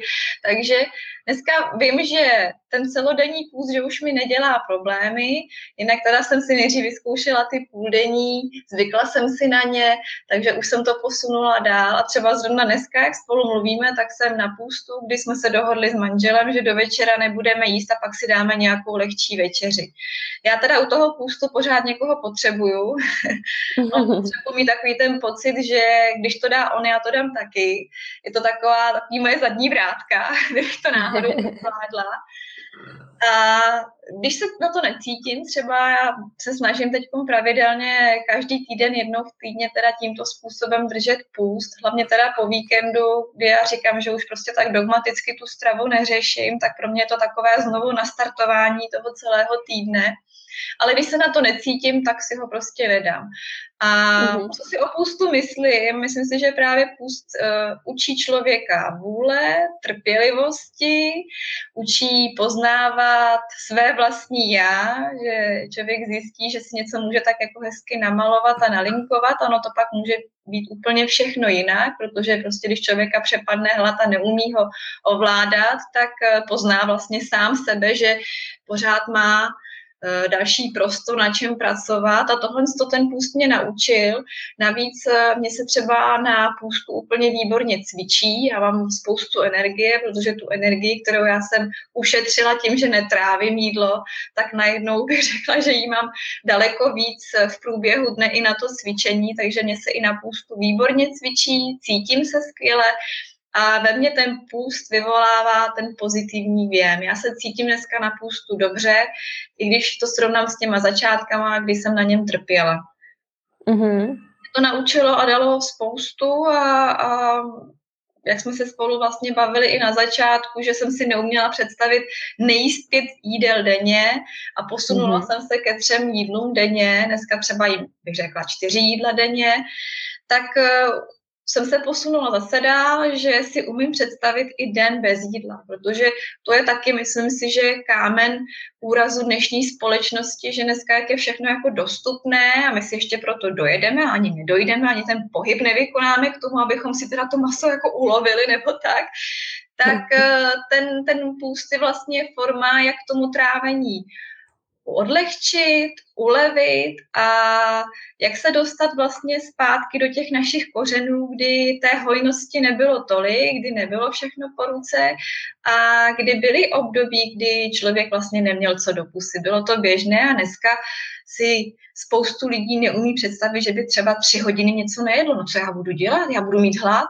No, ale hlad je taky jako přirozený pro člověka mít hlad. Akorát ne každý s tím umí pracovat, protože jsme se naučili s tím svým tělem nějakým způsobem komunikovat. Uh-huh. A mhm. ten půst mě to naučil. Určitě jsem prohlou, prohloubila tu, tu schopnost vnímání svého vlastního těla. Uh-huh. Přesně tak. Já ještě kolikrát říkám lidem, když uh, vlastně se hrnou na ledničku nebo do skříňky někam do kuchyně, jestli opravdu, ať se zastaví a uvědomí si, jestli opravdu mají hlad, nebo jestli mají chuť, anebo jestli jdou po jídle jenom proto, že to ukazují hodiny, že to ukazuje čas. Mm-hmm. Protože tím, jak je teďka do nás pořád ještě stále podsouváno to, že člověk by měl jíst pětkrát, šestkrát za den, že by měl mít maximálně tři hodinové intervaly mezi jídly, tak eh, je takový, panuje takový ten strach, že jakmile člověk nebude jíst často, že bude mhm. nabírat, že bude přibírat a je to vnímáno spíš jako nutnost teďka. Přitom naše babičky, když to fakt vezmeme hodně do minulosti, rozhodně nejedli šestkrát za den, rozhodně nejedli žádné svačinky mezi jídly, nehlídali si čas, kdy budou jíst, mm. prostě se najedli pořádně na snídani, na oběd, na večeři a jídla mezi tím se nějak neřešili. Mm. A hlavně se nepřejídali. to právě já myslím, že když třeba potom poslouchám ty argumenty, jako moje babička a děda ty jedli ale bůček a tyhle věci a vůbec jako neřešili a zeleninu prostě neměli třeba takhle jako takový výběr těch zdravějších jídel a byli zdraví a neměli zdravotní problémy, tak já říkám, ale podívejte se, jak žili. Zaprvé se hýbali, nejezdili všude autem, to je jedna věc a pohyb je pro člověka přirozený, jako mm-hmm. pro člověka není přirozené celý den sedět a nic nedělat. A druhá věc je, že se nepřejídali, ale my se dneska přejídáme, protože všeho máme hrozně moc. Ale to není jenom o jídle, je to i o tom množství těch informací, které na nás lítají, o tom množství těch požadavků, které na nás lítají, o té zrychlené době. Je toho na nás moc a od toho taky vycházejí ty civilizační choroby, ty nadváhy a zdravotní problémy. Ono to souvisí nejenom tedy s tím pohybem a jídelníčkem, ale s celkově tím životním stylem, jaký dneska vedeme. A já to pozoruju kolem sebe u svých blízkých lidí, i u mé maminky, která jí poměrně často a jí poměrně dost a nehýbe se a sedí eh, často na gauči, kouká na televizi, na ty seriály a není zdravá. Ale dřív to nebylo běžné, dřív ty babičky zaprvé teda chodili i trošku dřív do důchodu, ale i, i v tom důchodu se hýbali a žili aktivněji a hlavně se teda nepřijídali. I těmi zdravými věcmi si můžeme škodit, když se toho budeme přejídat. Nebo zdravějšími, já nechci úplně nic mhm. kategorizovat jako zdravé, nezdravé, ale ty zdravější mhm. věci nám mohou škodit, když je jich hodně. Přesně tak. Jo, to já taky mám ráda tady tuhle větu, protože i to, co je zdravé, neznamená, že se tím můžeme spát od rána do večera. Tak, tak. Takže střídmost. Tak, jo. A ještě k tomu pustu, mně se u toho pustu fakt líbí i to, že člověk dá tomu tělu, jak kdyby ten prostor na to trávení a dá prostor vůbec člověk tomu žaludku si odpočinout. Mm-hmm. Tím, že do něho pořád nesype to jídlo, nedává mm-hmm. na něho, uh, neklad na něho ten velký požadavek, aby pořád trávilo a člověk se pročistí a začne, nebo donutí ho to vůbec pracovat daleko víc s tou hlavou mm-hmm. vevnitř, vnitř sebe a s těmi myšlenkami. Mm-hmm. Určitě. Já Takže si myslím, že ten že nás může ovlivnit na mnoha úrovních, nejenom teda nějakých biomechanických a, a biologických, ale právě i na takových těch jako uh, úrovních, jako co se týče naší energie nebo práce s myslí a Můžeme jít daleko do, víc do hloubky, kdy taky budhiští mnichové, ty jedí jenom dopoledne, co jim kdo dá, a odpoledne nic nejedí a žijou. a žijou déle a, a zdravěji než my. Tak, takže otázkou je, jestli to je jenom o tom jídelníčku a pohybu, a nebo jestli teda náhodou ten eh, podíl na tom zdraví nemá i ta naše psychika a to, jak se tedy cítíme, jak uvažujeme. Já si myslím, že mhm. to není 50 na 50 cvičení jídlo. Myslím si, že je to rozdělené ještě uh, směrem k té psychice a k té mysli. Mm-hmm, přesně že tak, jo. Má to stejný, stejný vliv. A ještě k tomu půstu bych řekla to, že když třeba mi někdo píše, že je nemocný a co má jíst, že nemá hlad, tak já říkám, tak nejeste. Ten půst právě, to, to, ta zpětná vazba toho těla třeba během té nemoci a to se dá právě aplikovat i na ten půst, uh, má ten výsledek, že to tělo se začne uzdravovat. Má tu energii na ty samouzdravovací procesy, na ty regenerační mm. procesy, takže i to tělo jednou za čas si potřebuje odpočinout. Mm-hmm. Jo. Někomu to dává teda na vědomí ta nemoc, že pak teda nemá hlas, no tak nebudu do sebe za každou cenu spát jídlo, jenom protože mi to babička říká, že mám jíst, protože bych měla mít energii.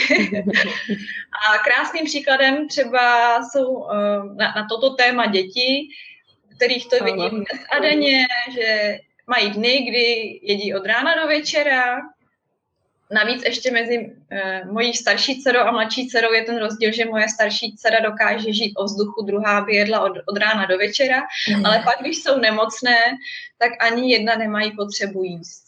Prostě já ji nechám být, až když mají hlad, tak uh, jim něco uvařím, ale za každou cenu do nich nenutím jídlo, aby měli energii.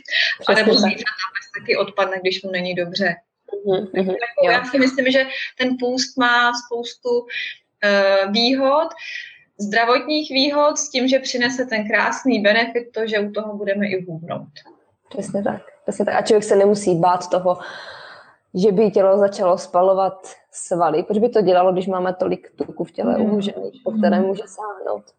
A oni tam nějaké ty katabolické procesy nastanou. Samozřejmě při půstu, když je dlouhodobější, tak to tělo si bere i z té svaloviny, to je přirozené, ale tělo má tak úžasné schopnosti se adaptovat na cokoliv. Takže jakmile se mhm. vrátíme do toho jídelníčku, který byl předtím, nebo pokud teda byl dobrý, anebo do, nás to může třeba i nastartovat na to lepší stravování, tak si nemyslím, že eh, potom člověk tu svalovinu nenabere zpátky, ale právě ještě jako přínosem toho bude to, že třeba už nenabere ty tuky a že vlastně mm-hmm. začne hubnout tím správným směrem, že začne hubnout tak, jak by si představoval. To, že nebude hubnout na svalech, ale bude hubnout na statucích, přimě, přiměně, přiměje jeho to k tomu, aby se lépe stravoval a lépe se cítil.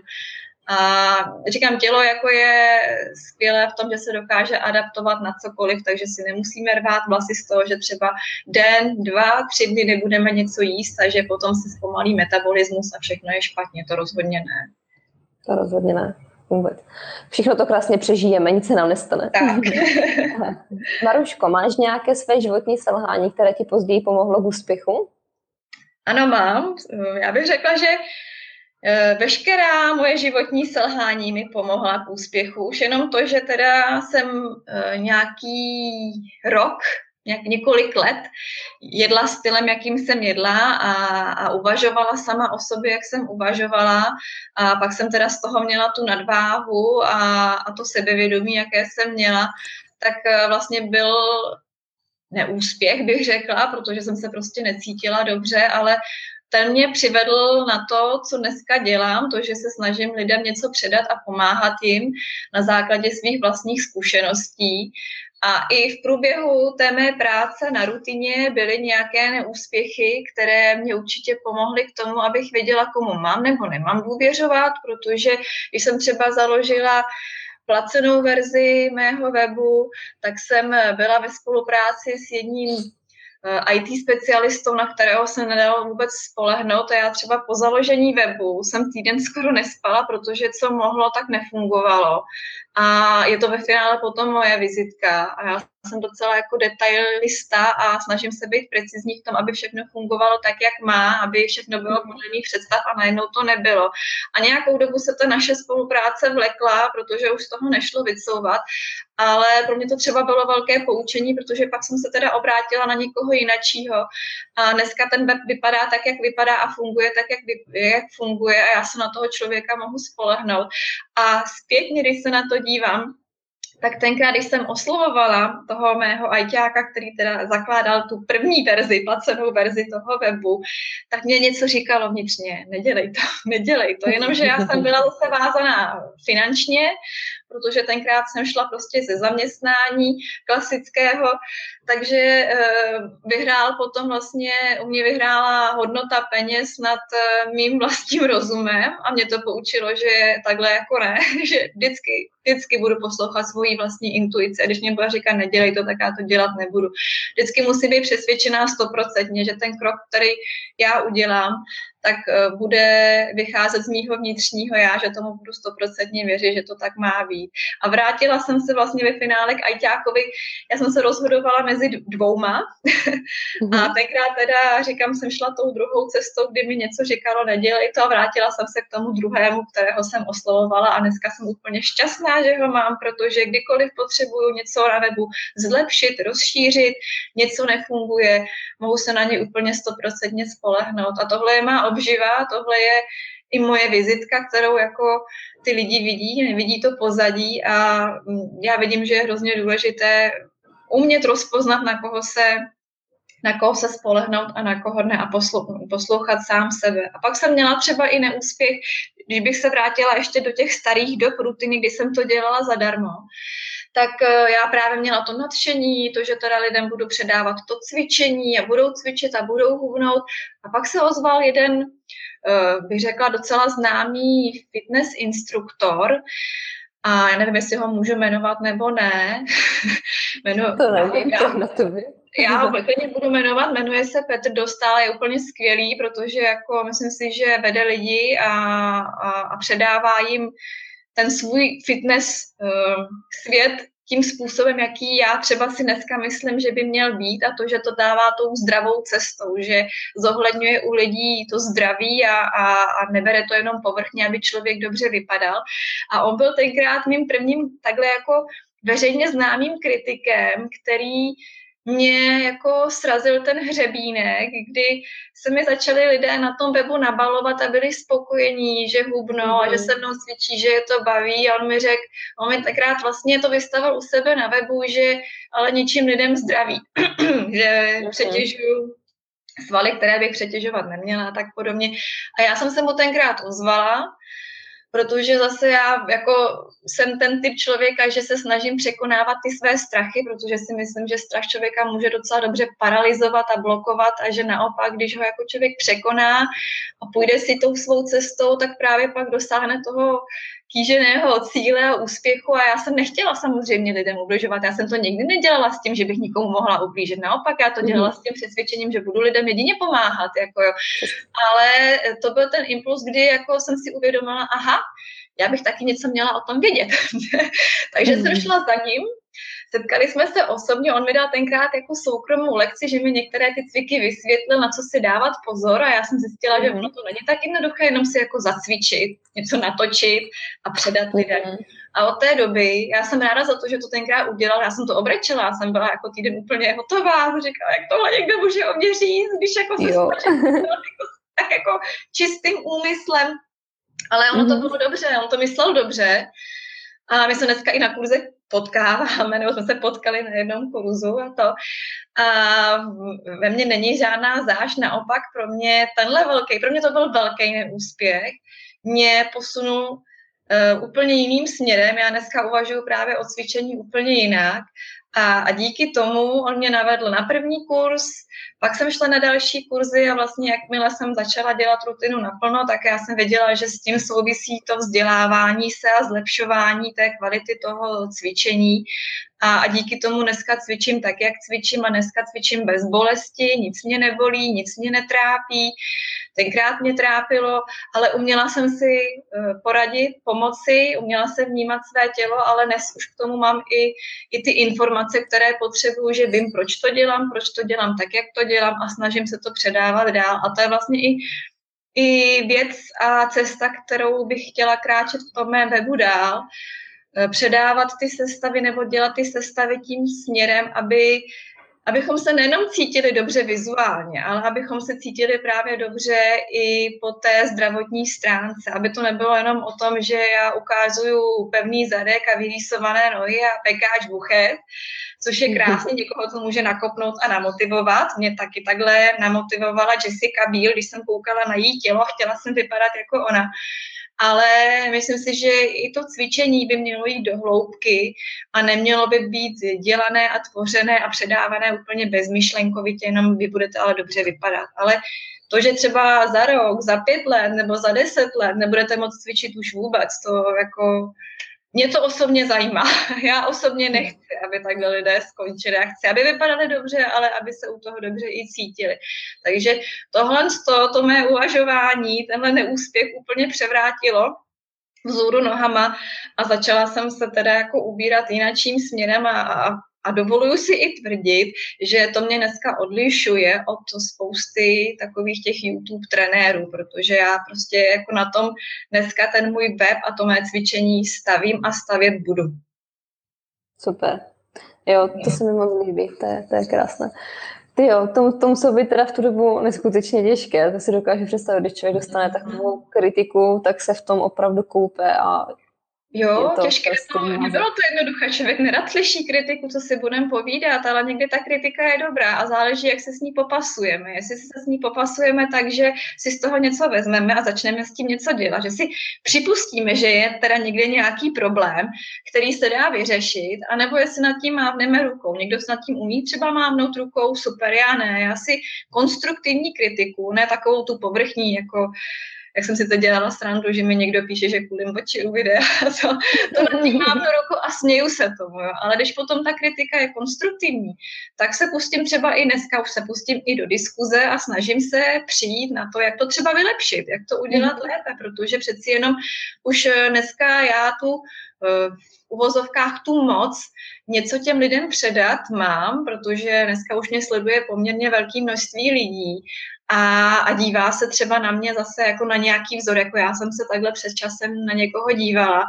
Takže já vím, že, že tu moc mám a že můžu lidi ovlivnit a chci ovlivňovat uh, tak, abych já z toho měla dobrý pocit. Já nechci prostě jednou skončit tak, že si řeknu, jako jo, ty lidi se cítili nějakou dobu dobře, ale že pak museli chodit na fyzioterapii nebo řešit nějaký zdravotní problém, tak já bych se necítila sama za sebou dobře. A sama chci cvičit jako celý život. Já chci cvičit, dokud to bude možný a kdybych to dělala špatně, nebo kdybych měla pocit, že to dělám špatně, no tak určitě by s tím i přišly nějaké problémy a, a nemohla bych třeba potom cvičit. Takže ono to je jedno s druhým a co jsem prostě chtěla říct, zase jsem to rozvedla, ty neúspěchy, ty jsou, myslím, v životě úplně zásadní. Když se člověk od nich umí jako poučit a vezme si z nich to, co potřebuje, aby to převrátil do budoucna v ten úspěch, tak jako jedině dobře.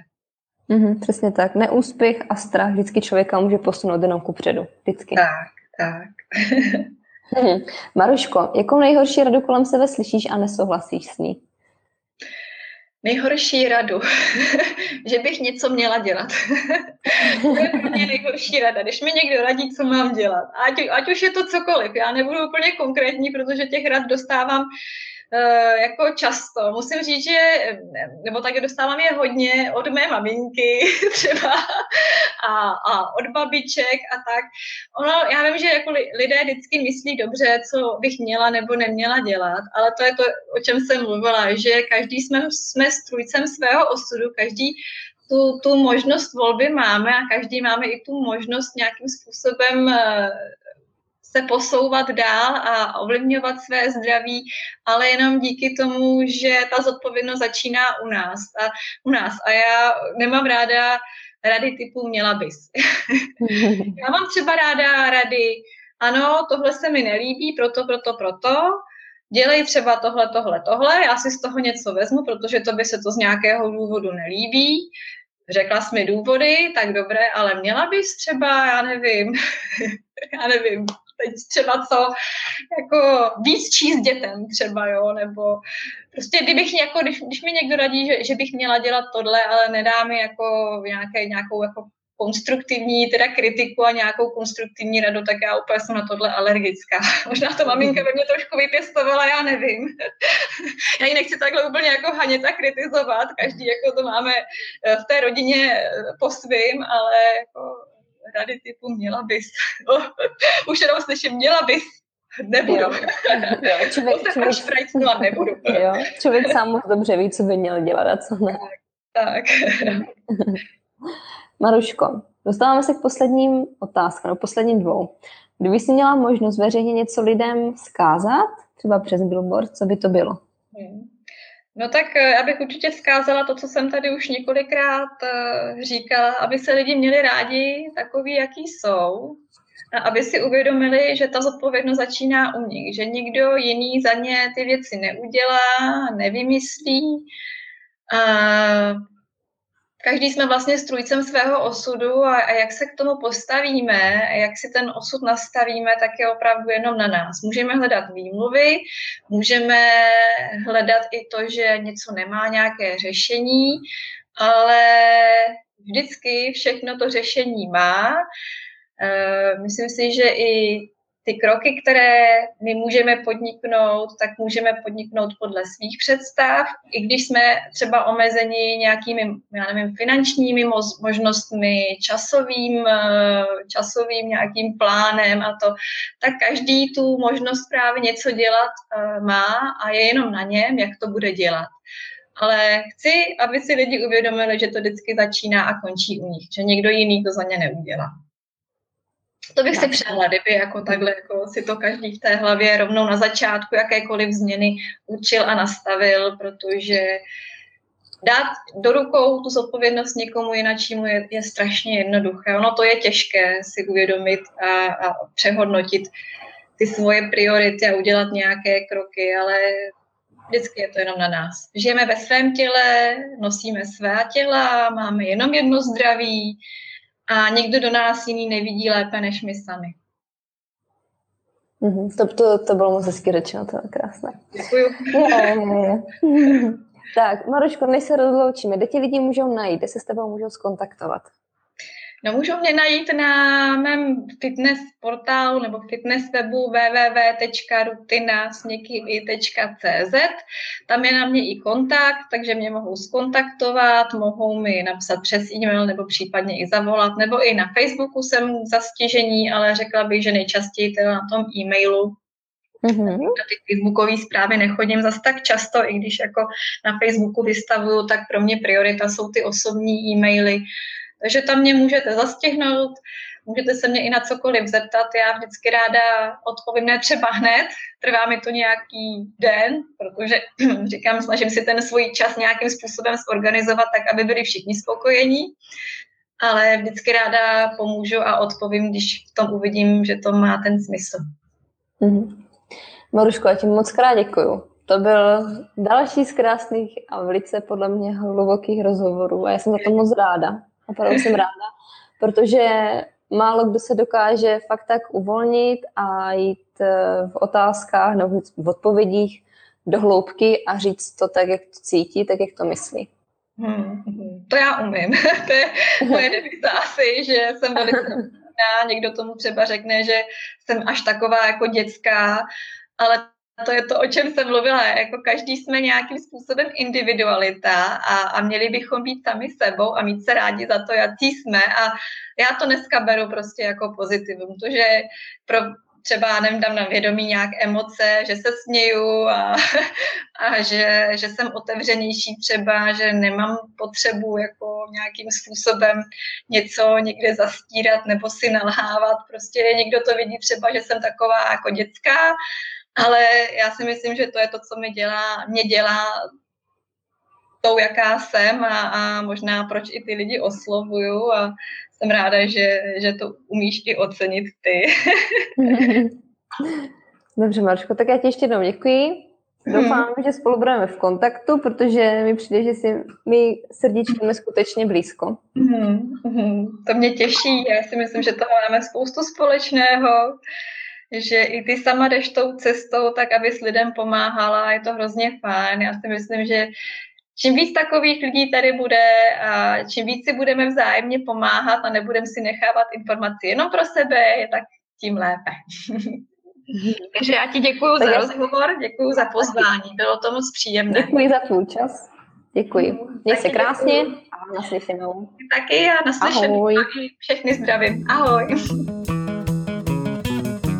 Ještě než mi utečeš, dovol mi říct pár vět. Líbil se ti podcast? Tak se přihlaš k odběru podcastu na SoundCloud, pokud máš Android, nebo v iTunes, pokud máš Apple pod jménem Hana Štipák Show. Taky sleduj mé stránky hanaštipák.cz, kde píšu blogové příspěvky. Na svém YouTube kanále zveřejňuji videocvičení, ke kterému nemusíš chodit do posilovny. Najdeš mě na sociálních sítích Facebook, Instagram, Snapchat nebo ode mě můžeš dostávat pravidelnou zásilku v podobě e-mailu, kde se s tebou dělím o své typy, zkušenosti, názory a taky jednoduché recepty. Chci se se mnou spojit a poradit se cvičením nebo jídlem? Nabízím ti své online poradenské služby. Napiš mi e-mail nebo zprávu na Facebooku a můžeme spolu začít spolupracovat. A co osobně? Můžeš mě najít ve španělském Ataro, kde mě můžeš vytáhnout na kávu. Těším se na tebe příště, podcastu Zdar.